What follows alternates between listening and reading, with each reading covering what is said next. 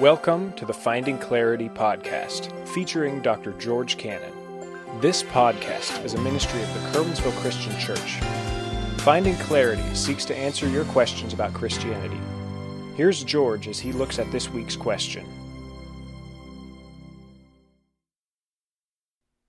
Welcome to the Finding Clarity podcast. This is George Cannon, and you are listening to episode 78. The Finding Clarity podcast is a podcast ministry of the Curwensville Christian Church where we seek to answer questions that you might have about Christianity and the Christian life.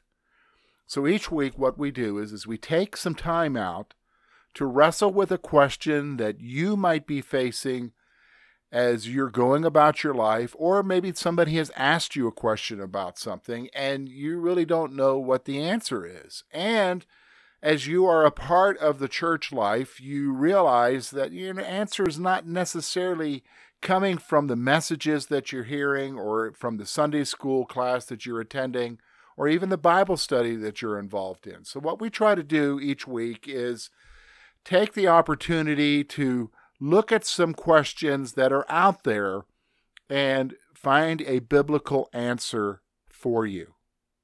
In fact, today's question is one that every single one of us wrestle with. And it's really not just a one time wrestling either. It's actually something that we wrestle with and will wrestle with all of our lives. What we're going to talk today about is suffering. And that really is the major issue that we struggle with because every one of us is impacted by this issue. And every one of us will find ourselves asking the question, why? In fact, that's what our question is today. Why do we suffer? Why do we suffer? So, I'm just going to be upfront and honest with you as we begin and, and just let you know that what I'm going to share with you is thoughts that we see from the scripture concerning the issue of suffering, but it's not going to be a definitive answer because I don't know that you can find a definitive answer. So let's take a look at this issue about why we suffer. So, what we're going to do in our presentation here today is we're going to look at several things. First of all, we're going to see the reality of suffering. The fact of the matter is, is we all suffer. We're going to talk about that for a moment. Then we're going to talk about the lie, the lie that is basically confronting all Christians right now, and how to identify that lie and what to do with it. So we're going to talk about the lie. Then we're going to look at the question, why? We're going to look and see what the Bible says about the whole issue of why. And then we're going to look at what the promise is. Now, we may have an assumption what the promise is, and sometimes you'll hear somebody who's propagating the lie give you a promise, but we're going to actually see what the promise is from the scripture in closing. All right, so let's just begin with the reality. And the reality is is that everyone notice that I use the word everyone. Everyone suffers in some way. We suffer because of the consequences of our own sin. We suffer because somebody else has hurt us. We suffer because we live in this world. And sometimes things happen that are beyond our comprehension and the result is is that we suffer. In fact, I'm just going to go ahead and say it right off the bat so that you understand this whole concept of what the Bible says about suffering. First of all, when it comes to the reality of suffering, the Bible is going to assume that you suffer. Did you hear what I said?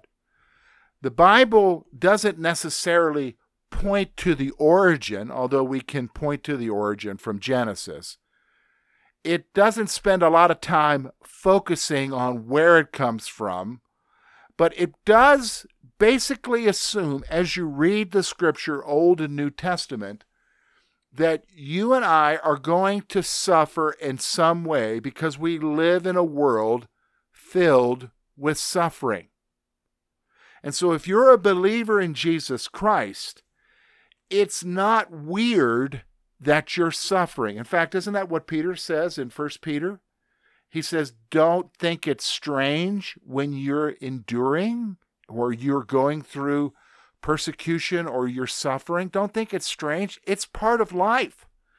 And especially, it's a part of a Christian's life, of a believer's life, of a follower of Christ. It's a part of our lives.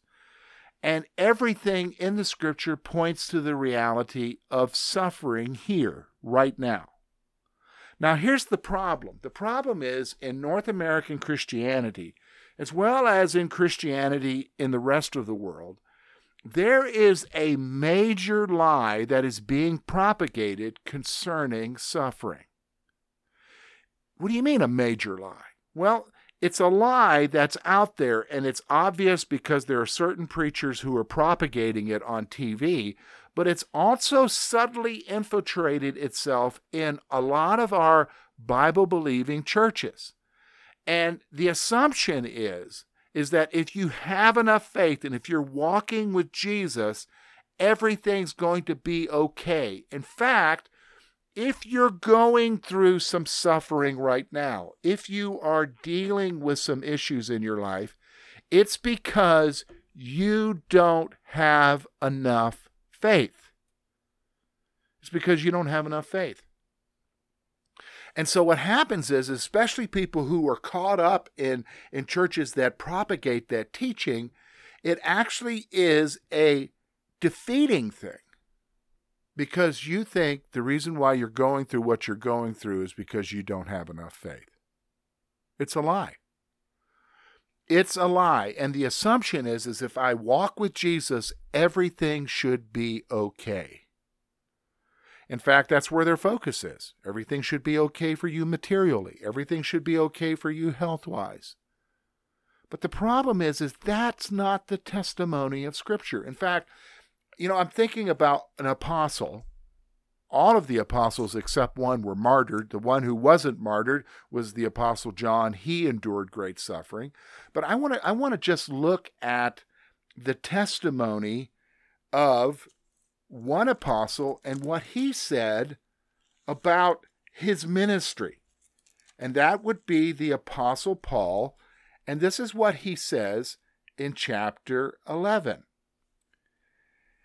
he says, Are they Hebrews? So am I. Are they Israelites? So am I. Are they the seed of Abraham? So am I. Are they ministers of Christ? I speak as a fool. I am more, he means, as far as his being a minister of Christ. And here's what he gives for his credentials as far as being a follower of Jesus and a minister of Christ. Here's what he said In labors, more abundant. In stripes, above measure. What's stripes? That's beatings, lashings that he would receive on his backs, the stripes that would result. In prisons, more frequently. In deaths, often. Scripture records Paul was stoned, left for dead. They thought he was dead. From the Jews, five times I received 40 stripes minus one. 40 stripes, 40 beatings with a cash of nine, with a cat of nine tails, minus one stroke so that it wouldn't dare go over 40. Three times I was beaten with rods. Once I was stoned. Three times I was shipwrecked. A day and night I was in the deep in journeys often, in perils of waters, in perils of robbers, in perils of my own countrymen, in perils of the Gentiles, in perils in the city, in perils in the wilderness, in perils in the sea, in perils among false brethren, in weariness and toil, in sleeplessness often, in hunger and thirst, in fastings often, in cold and nakedness. Besides the other things, what comes upon me daily my deep concern for all the churches. Wow, Paul. You must not have had enough faith. At least that's what the lie would say. But I'm going to tell you, folks, that's a lie. The reality, let's get back to the reality. Suffering is a part of our lives, and the Bible assumes you're going to suffer. And as a believer, you're going to suffer. In fact, you can pretty much go to every New Testament book and letter and see the point of that you are going to suffer because you are a follower of Jesus Christ. Now, a couple things that I need to point out to you as far as why suffering is happening in your life. Okay? Two things as to why. Number one, you live in a fallen world. That goes all the way back to Genesis chapter 3 with the first sin with Adam and Eve and the curse that follows. And this world was cursed. The ground in which we work is cursed. And death enters into the existence of mankind and has been there ever since. And so sickness and death become a part of our lives. And so what happens is is that suffering is taking place because it is at the very essence of who what our world is right now. It's at the very essence of where our world is right now. It's in a fallen condition. Here's the second thing I want you to see about why suffering. Sometimes suffering takes place because of the consequences of sin in our lives, and even the consequences of someone else's sin. And so sometimes the difficulty and the struggle takes place because of sin that we've committed. Now, here's what I want you to understand. When the Bible does talk about God and suffering, there's a couple things that I need to point out to you. Three things that you'll need to understand concerning God and the issue of suffering in your life. And and so basically he uses it in three ways. Number 1, he uses it to keep us humble. He uses it to keep us humble. Again, 2 Corinthians chapter 12 verse 7 unless I should be exalted above measure by the abundance of revelation a thorn in the flesh was given to me a messenger of Satan to buffet me lest I be exalted above measure. So here the apostle Paul saying, you know what there was given to me this problem a thorn in the flesh that was given to me so that I don't get filled with pride because of what I'm going through and what I'm seeing as as the apostle and what I'm seeing as God is revealing it to me. God is using this to humble me. Okay? So he uses suffering to humble us. The next thing I want you to see is is that God uses suffering to discipline us. Discipline us. Hebrews Hebrews in the 12th chapter, okay? Look at verse 5 and you have forgotten the exhortation which speaks to you as sons. My sons, do not despise the chastening of the Lord. Do not be discouraged when you are rebuked by him. Whom the Lord loves, he chastens and scourges every son whom he receives. If you endure chastening, God deals with you as sons. For what son is there whom the Father does not chasten? But if you are without chastening, of which all have become partakers, then you are illegitimate and not sons. So what we see there is, is that God uses suffering not just to humble us, but he can also use suffering to discipline us, discipline us with regards to sin in our lives. The final area in which God uses suffering in our lives, we see that in James's letter, his epistle, the epistle of James, in the first chapter. He talks about the issue of trials. And look at verse 2. It seems kind of an odd statement for us. My brethren, count it all joy when you fall into various trials. He's saying you need to be joyful about when you're going through something. Why? Notice now what he says is the purpose of that trial, the purpose of suffering. Knowing that the testing of your faith produces patience. The testing of your faith produces patience. So God is using the suffering in my life to produce patience in my life. And if you go a little bit further in the verse, it also produces maturity. When it has its perfect work in our life, it produces maturity. You see that in James chapter 1. Now, here's what I want you to understand. We're going to look at the issue of the promise now. Now, this is one where you're going to have to listen to me because I find this to be very true among believers and among people who come to church. They sometimes grasp a hold of something and then they get frustrated when they don't see it happening. And this one, especially, is a falsehood that they grasp because it doesn't really have any foundation in the scripture.